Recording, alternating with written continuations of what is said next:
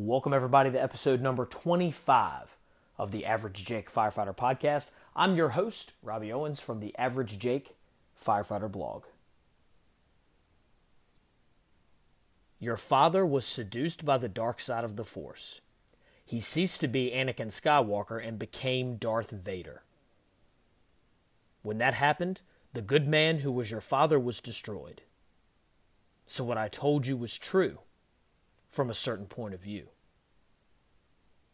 Many of the truths we cling to depend greatly on our point of view. Yes, ladies and gentlemen, opening the podcast with a Star Wars quote.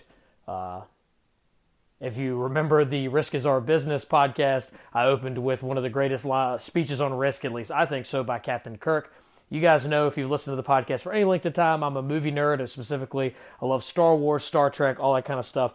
And uh, the theme of this podcast, or the interview that we're going to get to later in this podcast, is all about trying to change your perspective. And kind of the theme of this entire podcast is this trying to broaden your perspective or give you a different perspective. And so, what better way to talk about perspective or point of view than with one of the greatest speech on point of view from Obi-Wan Kenobi when he's revealing to Luke that Darth Vader really is Anakin Skywalker.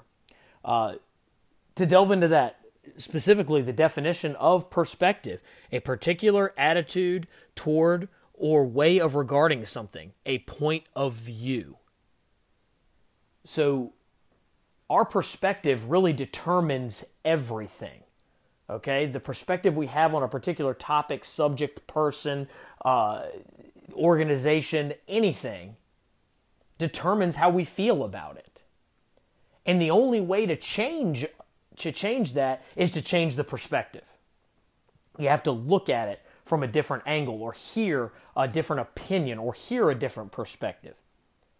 I'm a firm believer that perspective and perception are our realities.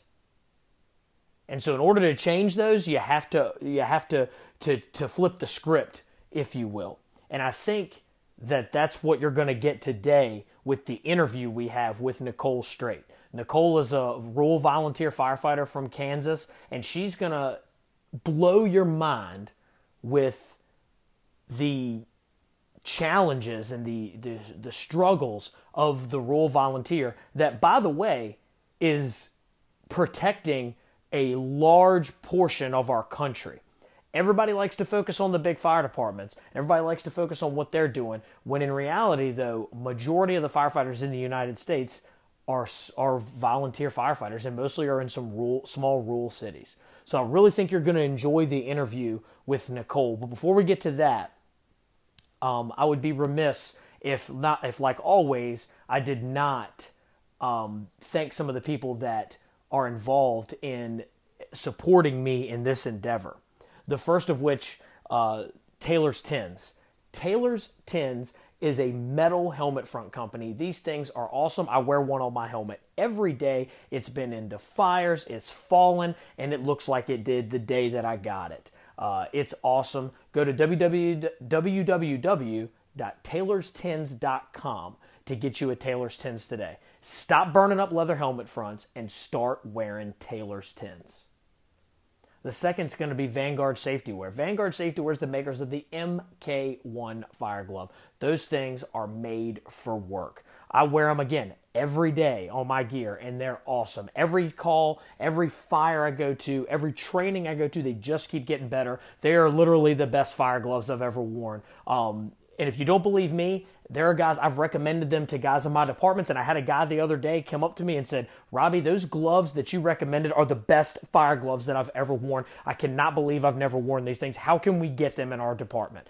How do you get them in your department? Go to vanguardsafetywear.com or dingusfire.com and get you a pair of MK1 fire gloves. They're made for work. And again, just thank you to everybody who continues to listen to the podcast. Um, the last two podcasts have been about search, and they've been some of my most listened to episodes since I've been doing this. We're 25 episodes deep. I never even thought we'd get this far. Uh, I feel like we've got a lot of momentum going. This interview today is going to be phenomenal. You're going to love it. And I've got some other great stuff coming down the uh, coming down the pike for some great interviews. Uh, working on getting an interview with John Buttrick from Coastal Fire, talking about respectful entry. Um, so we're just going to have a lot of other great stuff. So stay tuned for all that stuff. But now let's get into the interview with Nicole Straight on the rural firefighter perspective. Hey, everybody, welcome back to the Average Jake Firefighter Podcast. Super excited to have on our guest today.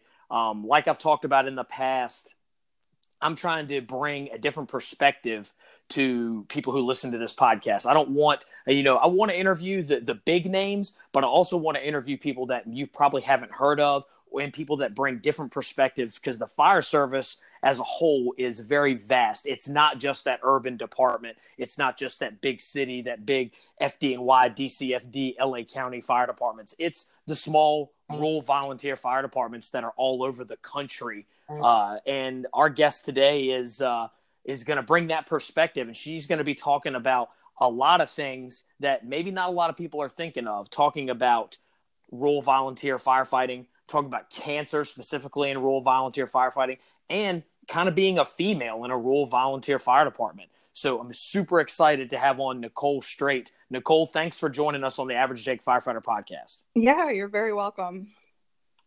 All right, so Nicole, uh, you know, like I talked about in your intro, uh, you are a female rural volunteer firefighter.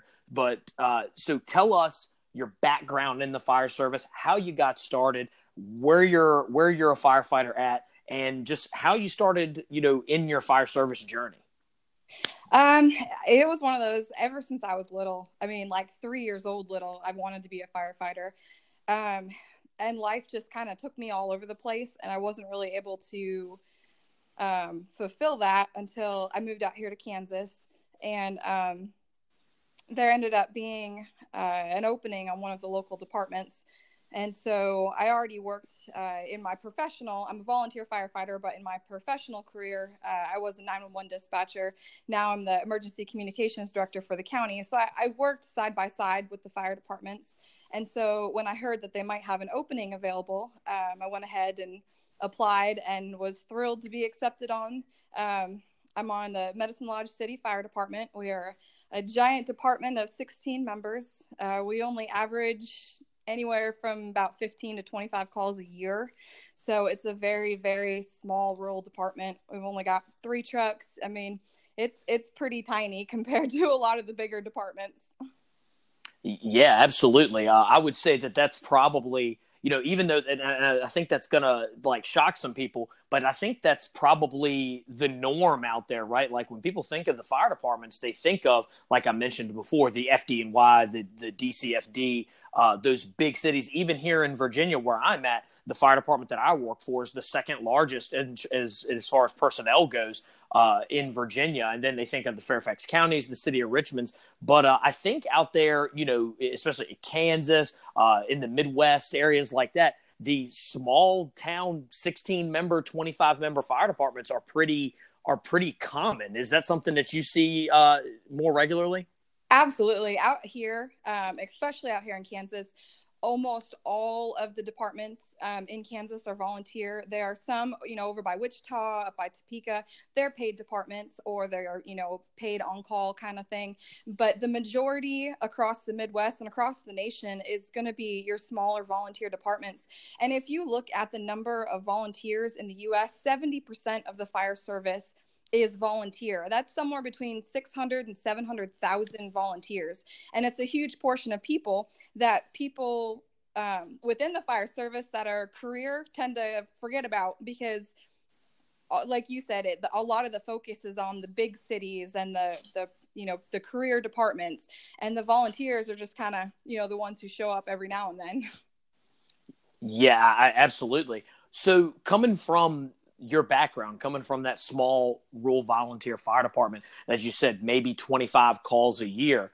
Uh, what specific challenges are you running into out there in in the department that you're at or in the situation that you're in? Obviously, coming from my background as a volunteer, uh, I work for a pretty large suburban fire department that has some urban areas. We surround the city of Richmond, Virginia we are dealing with opioid epidemics. We're dealing with massive EMS abuse. We're dealing with uh, you know hazardous materials calls. Uh, you know, on top of all the structure, you know, the structure fires that we deal with.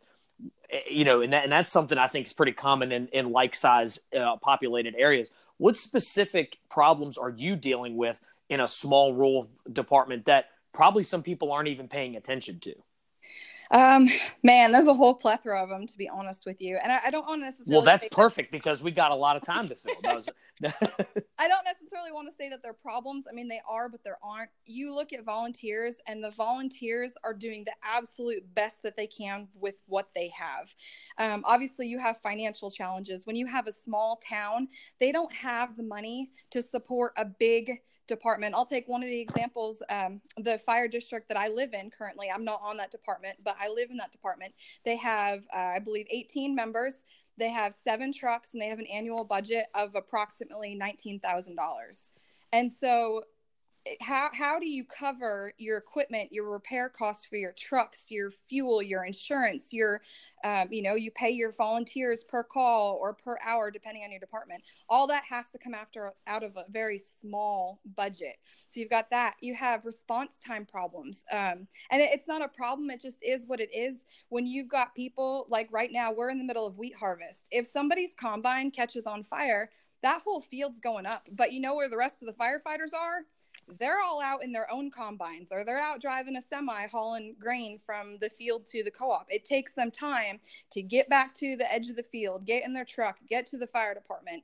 Um, so response times are always a problem. Um, and and and staffing as well. With with that goes hand in hand. When you're a volunteer and half of your you know crews are truck drivers and they're out of county you don't have anyone to respond. And then um, obviously like safety uh, specifically on cancer prevention because that's something um, i just recently at the beginning of the month went and spoke at the university of miami at the um, the firefighters cancer symposium.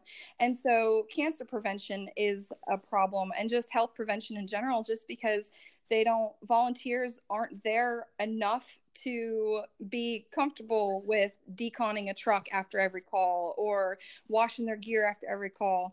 Um, and then training is also a big one. It, it goes back to the volunteer. You can't you can't force volunteers to do something. Um, i mean you can make training mandatory but at, at, to what extent? At some point if you make it all mandatory you're going to have people who don't come. And in the rural areas, if you chase off half of them, there's not a line of people waiting to join the department. I mean, you've got people who've been on the department, they're 60, 70, 80 years old. They've been on the department their entire lives, and there's no one to replace them because when you only have 200 people in your fire district, who's going to take their spot? Well, yeah, I mean, as you said, there's a plethora of of problems going on, and I want to touch on each one of those individually. But the the thing that you just said that that struck me the uh, that struck me the most was the training aspect of it. Um, again, there's training standards, different different states, different uh, you know NFPA has different training standards. I know different departments have even training standards. And you talked about the challenges of getting firefighters to attend, even attend training because uh, they're living a se- second life outside of that volunteer fire department and again, not trying to get you to tell on anybody or anything, but what is the highest level of training that the firefighters have at your fire department? Um, I would say at my department and county-wide, um, firefighter one is probably about the most that people will get. Um, and simply because it, it's it's tough because you don't have enough people to really offer a lot of consistent training. I mean, if you want, um, like the um, the Kansas State Firefighters Association puts on, they specifically target the rural areas, and every month they go to a different part of Kansas and offer weekend long trainings, and it is phenomenal. They do a great job with it. It's offered at no cost to um, Kansas volunteer firefighters or any Kansas firefighter. But the problem is, is when you have this training and it's only like 30 miles away but then your kids got their softball tournament the same weekend um, it, it kind of it turns into a one or the other and and so you can offer the training but you can't force people to go yeah you're exactly right i mean and i think i think that is going to blow a lot of people away the fact that you're protecting a community with essentially firefighter one trained uh, individuals. I'm not shocked by that. Uh, you know, coming from again the background that I come from, a volunteer background, and I saw a county, the county that I live in, transition from a purely volunteer fire department with a paid EMS service uh, to a completely it, they call it a combination department, but it's essentially a paid fire department. They're 24 hours in just about every station. Uh, you know, every unit is staffed, every station staffed with career people. They still have volunteers that supplement, but it's pretty much a career fire department. And I witnessed that transition. Um, and there were people exactly like you said in that in our only volunteer fire department that were 70 years old that just drove trucks that didn't even have firefighter one and two. They had evoc and they were able to drive the apparatus to the to the uh, to the fires and to the responses.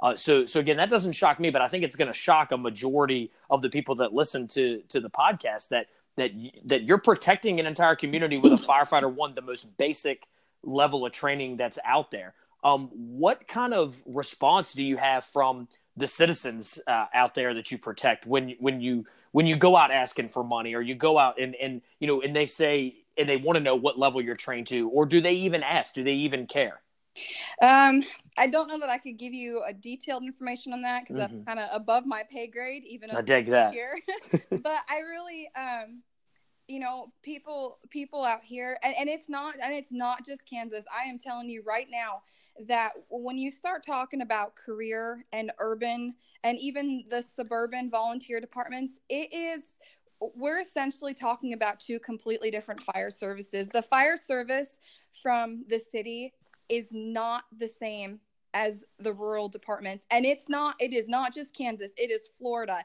It is Montana, it is Texas. All of these little, the majority of the rural America is staffed by these little small departments who have one or two trucks. And so you're going to kind of get the same. I, I, don't know that any of the rural areas, any of the citizens are like, oh, hey, what's the department doing? They just expect you to call. They just call and expect you to come. And they don't really question beyond that.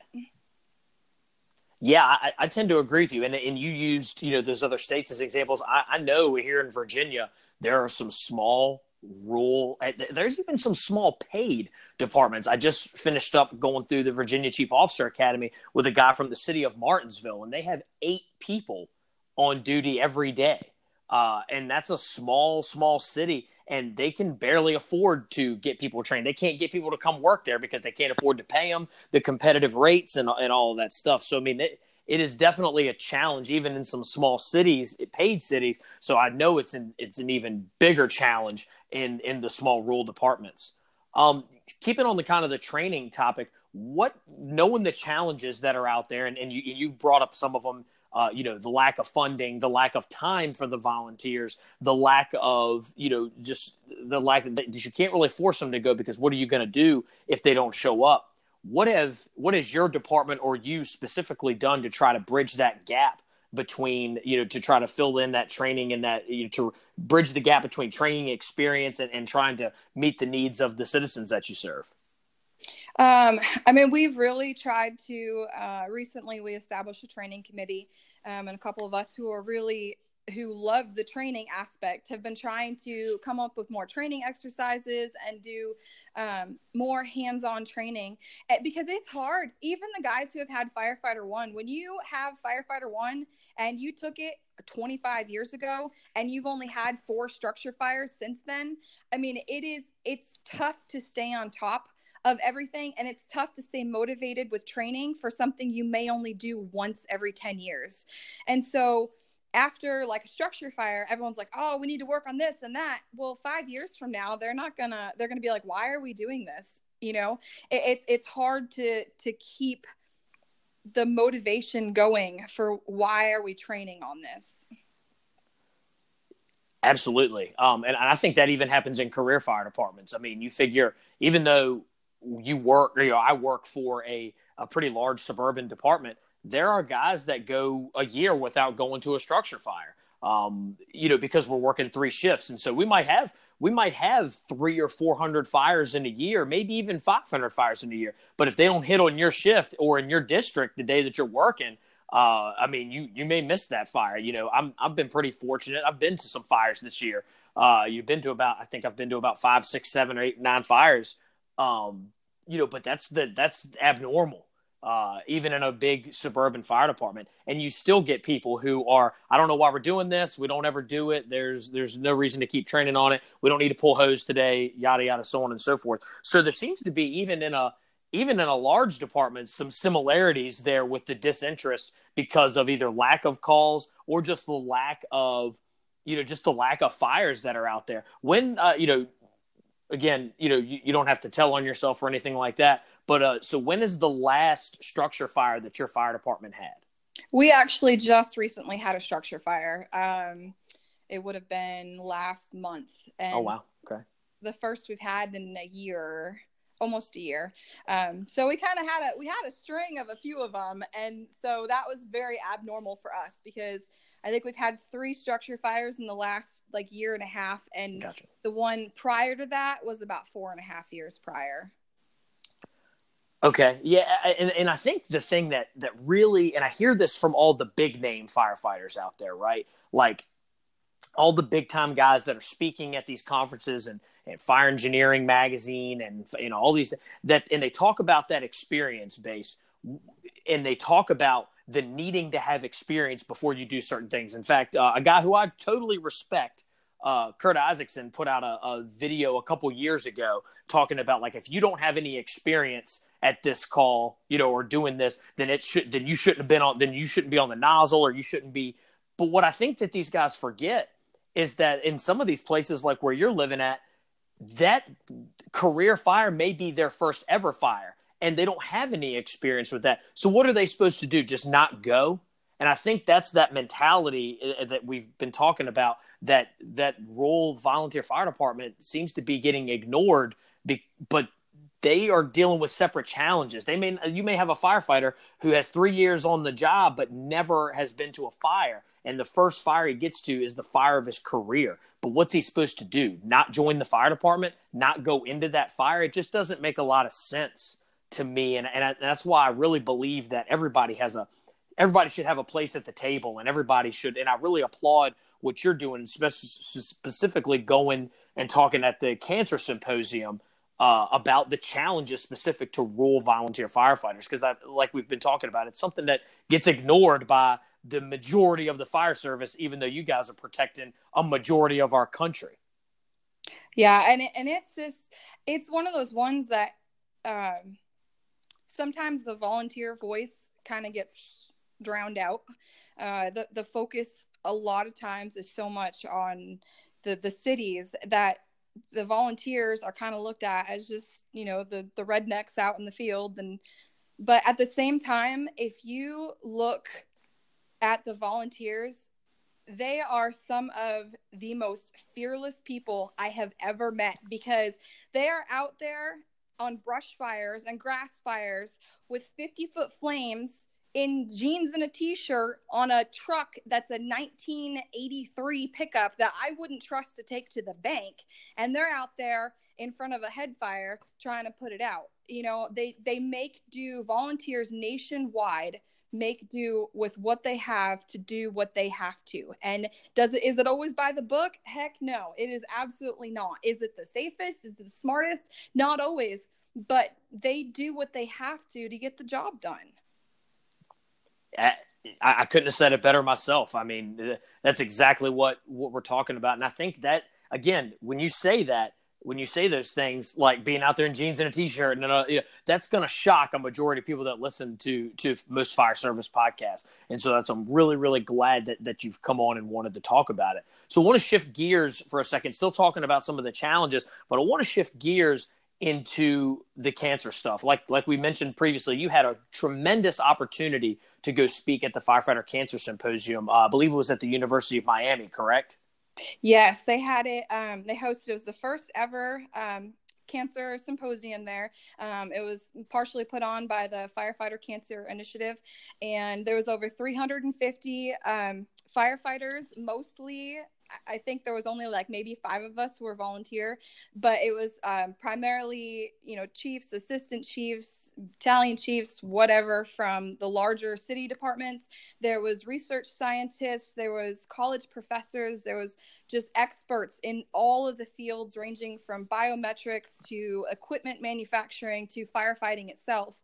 Um, and they all kind of came together with the goal of trying to come up with a roadmap of how do we reduce the cancer risk for firefighters.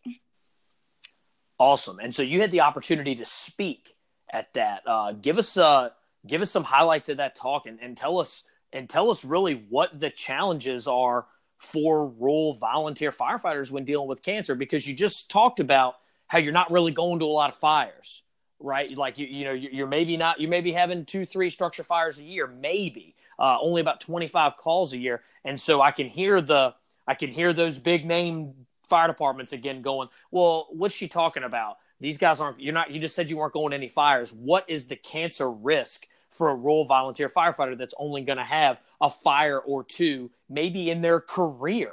Uh, so talk about that Absolutely. Um, the, the biggest thing uh, that I wanted to get across to them was that th- there's a, like we talked about, there is a lot of challenges for volunteers, but specifically related to cancer prevention. So the three big ones that I wanted to hit on while I was there was time, and finances and the rural culture. So the first one was time. We talked about it before, um, and I'll use the example that I had for you know the combine fire. Right now, if we had a combine fire, our firefighters, and I know this because I'm friends with most of them, would be out in their fields. If they got a call, they'd go to the station, get their gear, take the trucks, go out to the field. They're going to put that combine out, which while it's burning is obviously, you know, putting out carcinogens. They may or may not be wearing their bunker gear, which is common nationwide. It's not just Kansas. That's in rural departments. It's common. Um, I would then, say it's common in even some big departments. I mean, yeah. if you just get on the University of YouTube for two seconds, you'll find you know career firefighters that should know better because they're going to their tenth fire a day, sticking their heads in windows with nasty thick smoke and all that stuff. So I think it's pretty common nationwide. Yeah, I would agree with you. But so they're going all of that. And then what are you know the the the catchphrase that they keep throwing out there shower within the hour. Everybody keeps hearing it. Well these guys don't have time to go home and take a shower and change their clothes. They're getting back in their truck and going back out to their field because they got to finish harvest. It's time sensitive. Or for example we had um, one of the other local departments had a structure fire and it happened. I think the call came in around 11.30 at night well, what happens at six o'clock in the morning when your firefighters who've been out working that structure fire all night have to go home, change their clothes real quick, and try and get to work for eight o'clock in the morning? They don't have time. They're not showering. They don't have time to shower. They've got to get to their jobs. And so a lot of times they're leaving their jobs to go to the fire and then go right back to their jobs. And so obviously they're taking that with them um, and a lot of it it comes back to you know they talk about you wash your gear wash your gear after this call wash your gear after that call. And i think this is where it kind of comes into where a lot of your uh, city firefighters are going to be like well volunteers don't have as much of a risk. The difference is is that we may only have one structure fire say we have one structure fire a year. Well when you're wearing your gear at that structure fire we all know that all the carcinogens get in your gear every call that that volunteer firefighter goes on after that, if they don't wash their gear, they're just putting all that stuff back on their body. And it doesn't matter. It may be one structure fire, but then they're exposing themselves every car wreck, every vehicle versus deer, every grass fire, every call for a cow in a well, anything that they go on that they're wearing their bunker gear, they're just re exposing themselves. Whereas the city guys, they come back from a gear, they put one set of gear in the washer, they grab their other set of gear, put it on the truck. They're reducing their exposure because they have two sets of gear. They have washers. We have the closest extractor washer to us is about 35 miles away. And we only have one set of gear. So if I take everybody's gear up there and wash it after a structure fire and we get another structure fire, nobody has any gear. Um, so that's the, the time aspect of it is is one of the the big things. Um, the other one, one of the other ones that that we talked about uh, a little bit earlier is is the finances. So, say somebody in a lab somewhere develops a set of bunker gear, and they come and say, if you wear this set of bunker gear, I guarantee you that you will never get cancer. So you put it on the market, you put a price tag of what three thousand dollars. That's that'd be pretty fair for a, a set of gear that could guarantee that, right? Absolutely. So let's take another one of the I'll, I'll use one of the other districts in my county for example they're the largest district um, in the county they cover approximately a thousand square miles they have um, nine stations about 75 firefighters and an annual budget of about uh, $267000 um, so that sounds like a more reasonable number. But if now you have to buy 75 sets of gear at $3,000 a piece, I'm not great with numbers, but I think it's like $225,000. How are you supposed to pay for the maintenance of all your trucks and your stations and stuff like that when you just spent that much on gear? The money for uh, this the safety gear is just not there because you have to try and um, keep your trucks running. I have never worked a big fire either as a dispatcher or a firefighter that we did not have trucks that had to go out of service for repairs afterwards. And a lot of it is because we have hand me down equipment. We've got old trucks, we've got leftover forestry service trucks. You know, all of the gear and the equipment that's not necessarily they, they deem it not really usable or not really efficient for the for the bigger departments gets auctioned off and it comes to the small volunteer departments. And so um, financially it's just not really an option. You can either buy a set of bunker gear so someone has a second set, or you can put fuel in your truck. Those are really your two options. Yeah, and it's really not much of an option. And what you're talking about too is just one set of gear. Um, you're not even delving into the the cost of maintaining and you know getting us outfitting everyone for a second set of gear uh, which is another enormous cost. And, and, a lot of that doesn't make sense to some small volunteer fire departments because it's a set of gear that may sit on the shelf for a year before you ever really need it. Um, wow. That, that, go ahead. That, that's one of the things too is that they don't a lot of the that kind of ties into the last point that i had talked about was the rural culture a lot of the rural departments they just don't see a need they say well you know i've got my gear but I don't wear it very often. So why do I need new gear? You know, uh, when I was preparing for my um, presentation over in Miami, I asked one of my friends from, uh, he also lives in Kansas, but he works quite a ways away in another department. I said, Hey, I said, just out of curiosity, um, how long have you had your gear and how many times has it been washed? And the first thing he asked was, was, was this question anonymous? And I said, absolutely. and, uh, he told me that he had had his gear for 14 years and had never been washed. Wow. So, and that's one of those things, and that's normal. That is normal. If you walk into, I can tell you right now, I'm picturing a department that I've been in that's several counties away, and you walk in there, and I'm pretty sure that there is bunker gear hanging on that wall that's older than I am. Wow. I mean, it, and that that's normal. They just grab whatever's there. They get the Forestry Service is done with their you know wildland gear, so they they put it up and they give it to the departments that need it. And the rural departments can't buy new gear so they just take the, the hand me downs yeah so so that speaks to so what kind of if any sort of gear replacement plan is there? I mean is it just that it you basically wear it till it wears out? Or like if it gets a hole in it you you would maybe send it somewhere to get it stitched or repaired? Or is it just kind of make do just kind of like everything else um, a lot of your departments are just you, you kind of make do. At a lot of your departments, a lot of the guys don't wear their gear, especially like out on grass fires. A, uh-huh. a lot of them don't. And so, um, I mean, obviously there are departments that buy new gear. My department just uh, in the last couple years bought almost everybody new gear, but that was the old gear was old old. Right. and so i mean they're trying to it, and the, a lot of the departments are trying to get better and they're trying to get more but again a lot of it comes down to finances. It's just you, you have to try and pick one or the other and it's tough. It, i mean and i i do not envy the men who are in leadership roles in rural departments because a lot of them are they, they have to try and and choose one or the other. And, and how do you how do you choose between them? Yeah, I, it, it's almost like an impossible decision. I mean, when you brought up the example earlier of either buy a set of gear or put fuel in the truck, it seems like a no brainer, right? Like you you would you you have to have fuel in the truck in order to be able to go to a response, but you're putting firefighter possibly firefighters' lives lives and livelihood at risk. So it really is kind of a tough it, it's it's a tough nut to crack. Yeah, absolutely. And and I don't know that there's a you know, I don't know if there's a great answer to it. I really don't. And and it's it's the whole situation is is a difficult one.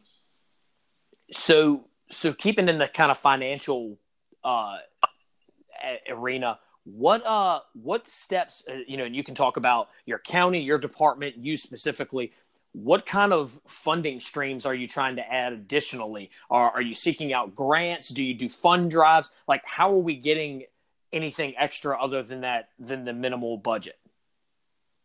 Um, like one of the departments does a chili feed once a year for they get they get money for um, fundraising and stuff like that. Uh, and a lot of it, the Kansas State Fire Marshal's office offers a grant. I believe they upped it this year. Uh, I think last year was about two hundred thousand dollars, and this year I believe it's about 400,000, but don't quote me on that. I heard that they were increasing it, but I don't remember exactly how much to.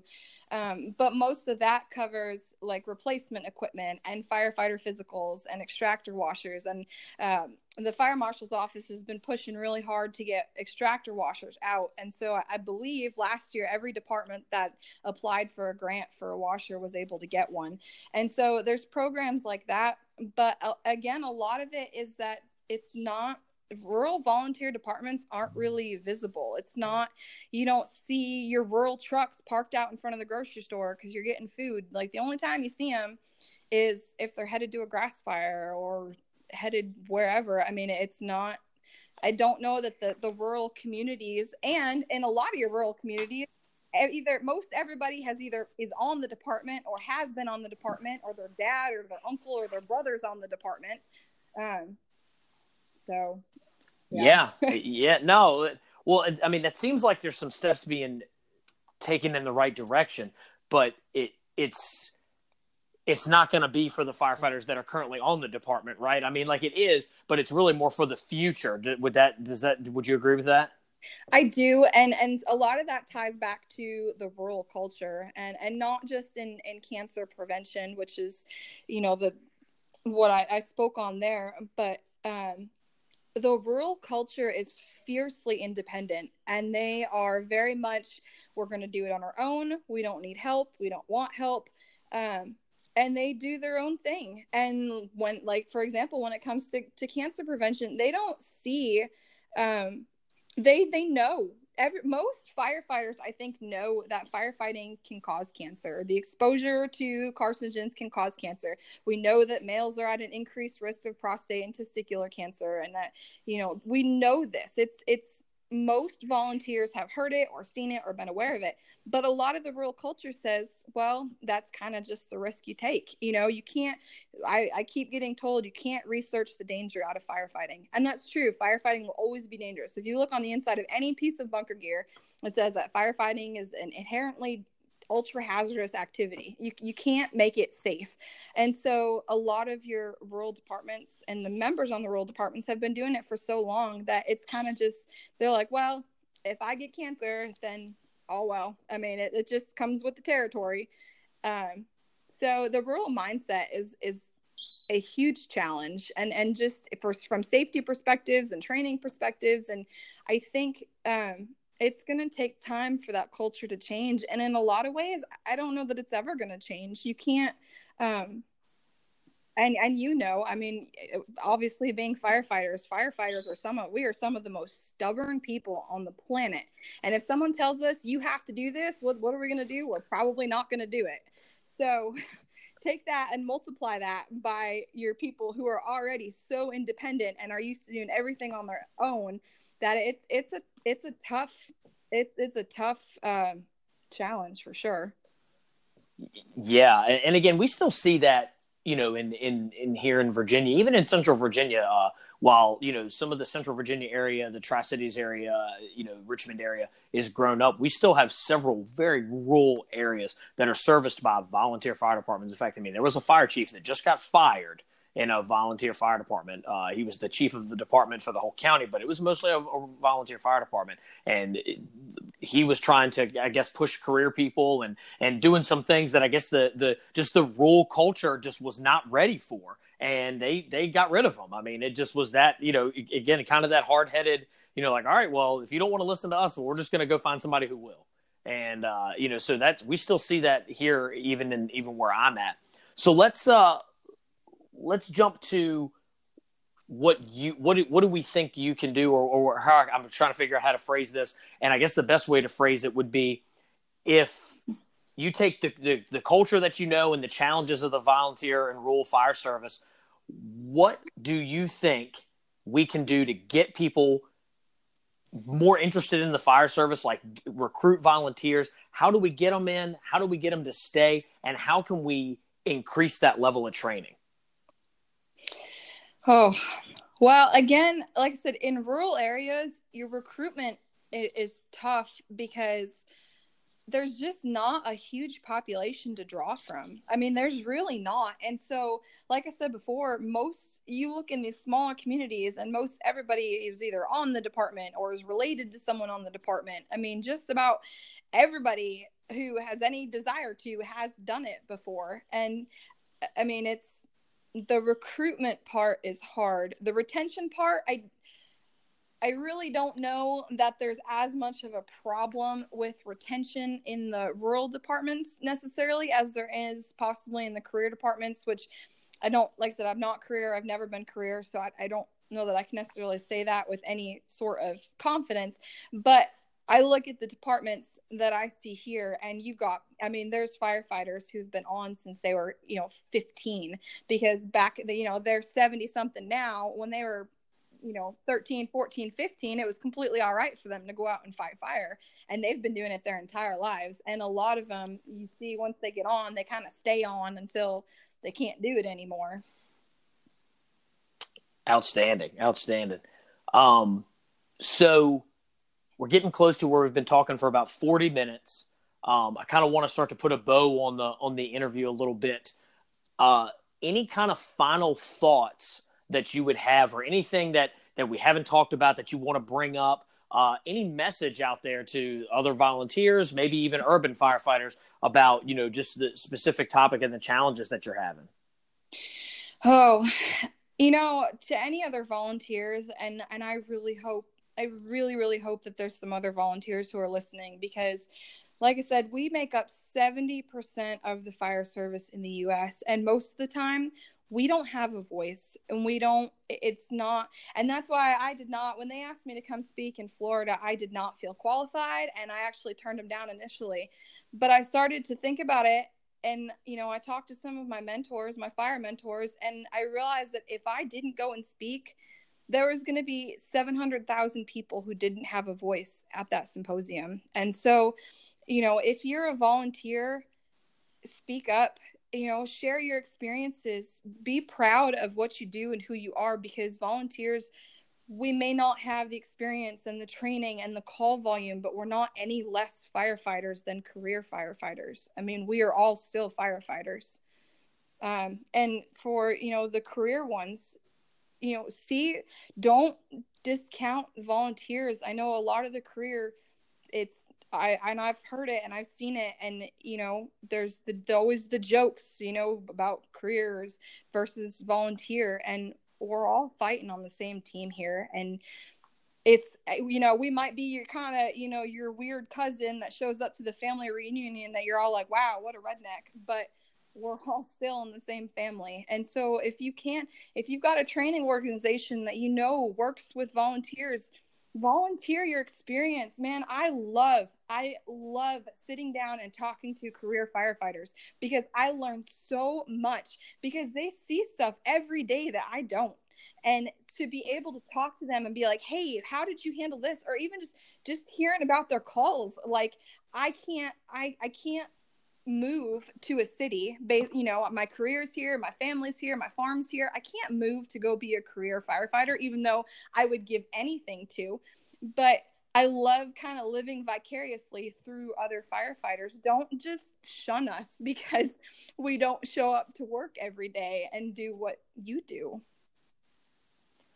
Wow wow that that's great. And I, and I and I and I think that I'm glad that you went and spoke at that symposium because you're 100% right. There is a lack of voice for volunteer firefighters, rural, even suburban volunteer firefighters. There's a lack of a voice out there for for the the organizations and the the group of the fire service population that you guys are serving. And I totally agree with you.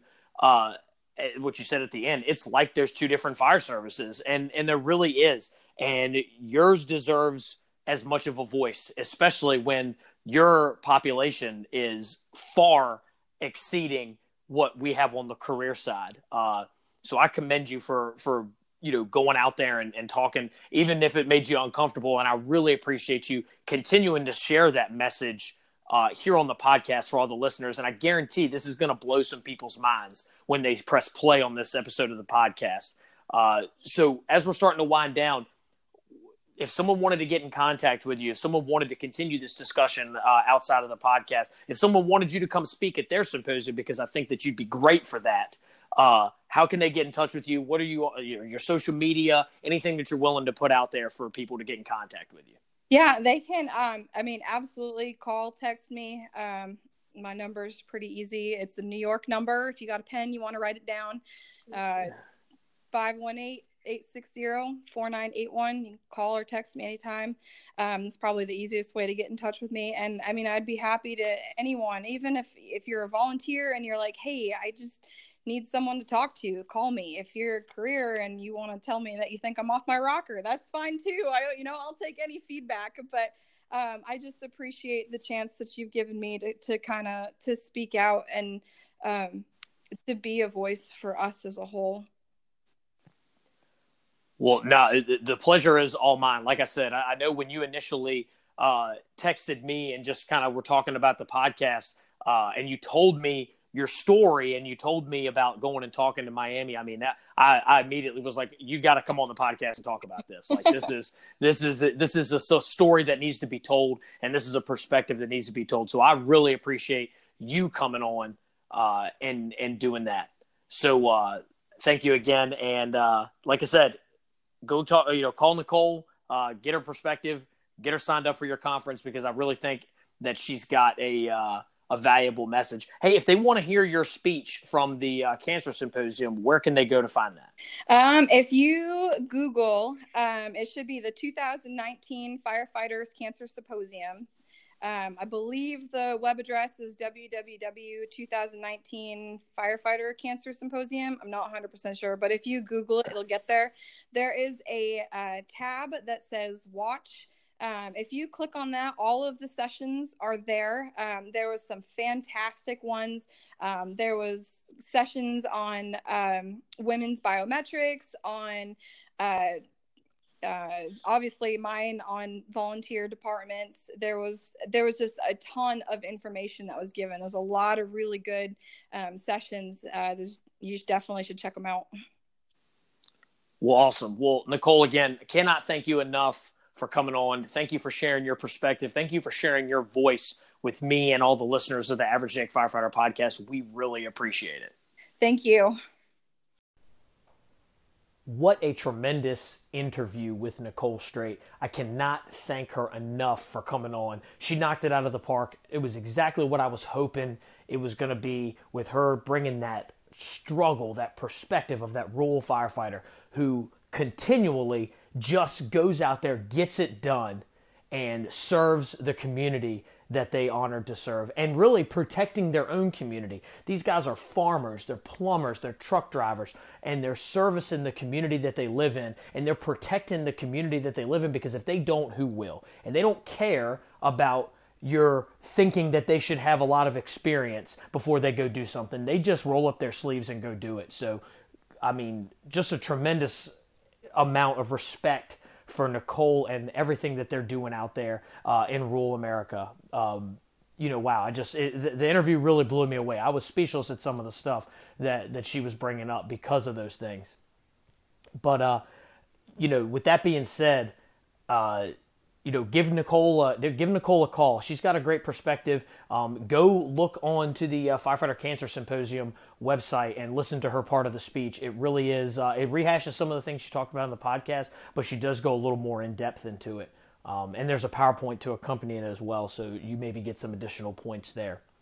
Uh, with that being said, kind of trying to uh, to tie up the end of the podcast. Where am I going to be? Uh, you know, so last podcast I said that I'd been accepted to teach at the Virginia State Firefighters uh, Conference, which was now First Responder Virginia. Plans have changed. I'm not going to be able to make that conference. So anybody that signed up for for the class that I was going to teach, Engine Search, uh, thinking that I was going to be there, I apologize. I'm not going to be able to make it to that conference. S- schedules change, plans change. I was unable to get time off for work and uh, my kids have a wrestling event that I need to be at. Uh, so you know, I was able, I was unable to get time off to teach the one day, and then the second day a tournament came up that my kids are going to go to, and so I need to be there for them. Um, I think you know, as we've talked about before, need to have good work life balance, and uh, so I'm to get good work and life balance uh, that week because I'm to work and I'm to go to this wrestling tournament. So I hope you guys understand. I hope that no one uh, specifically was going to First Responder Virginia just to hear my class. If you want to hear it that bad, um, there's a couple ways you can get it. One, you can listen to the podcast on Engine Search. It talks about a lot of the concepts uh, you don't get some of the hands-on stuff or some of the you know the showmanship stuff, but uh, you will get the basic concepts. Two, I have a lot of articles written on engine search. Uh, they're on the fire engineering training uh, blog, and they're also on the Average Jake Firefighter blog. So you can look onto them, you can read them, and you can get a lot of the concepts and the theory behind what we're doing and why I do what I do. Lastly, you can get in contact with me. You can get in contact with me through Twitter, through LinkedIn. Uh, Twitter is at AverageJakeFF. LinkedIn at Robert Owens. Uh, I've put my pod, my phone number out there on the podcast several times 804 641 8310. Give me a call. Uh, we can set something up. I do travel. I can come out to your department and we can do an engine company search class, or we can do any other kind of class you're looking for. Uh, you know, I've got a lot of good friends, and if I'm not the guy, uh, I can point you in the right direction of someone who can come and meet you uh, and accommodate your class. So, you know, get in contact with me if it's something you're looking for. Where I am gonna be at the end of August is the County Fire Tactics Water on the Fire sem- uh, conference. I am so looking forward to that. Uh, if you remember later or earlier this year, I went to the uh, County Fire Tactics Officer Development Program with John Norman a week in Pensacola. This one's not going to be a week. Uh, it's only three days, but man, it is going to be jam packed, all engine, ready to rock. Uh, you know, just Ray McCormack, the Brass Tacks Hard Facts guys, Dennis LeGear, Kurt Isaacson, Jerry Herbst.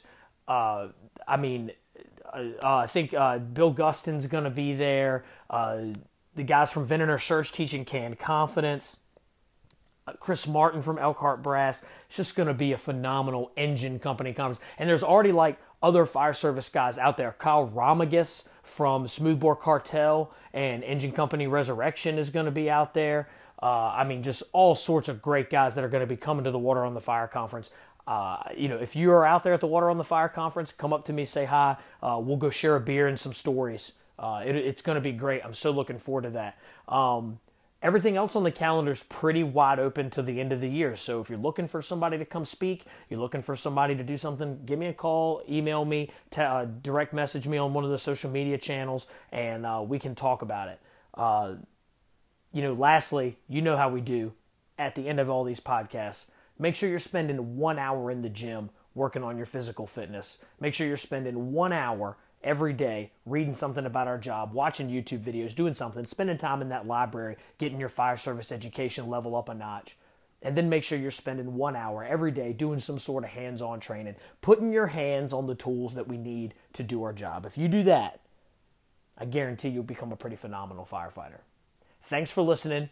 Stay safe but aggressive. I'm out.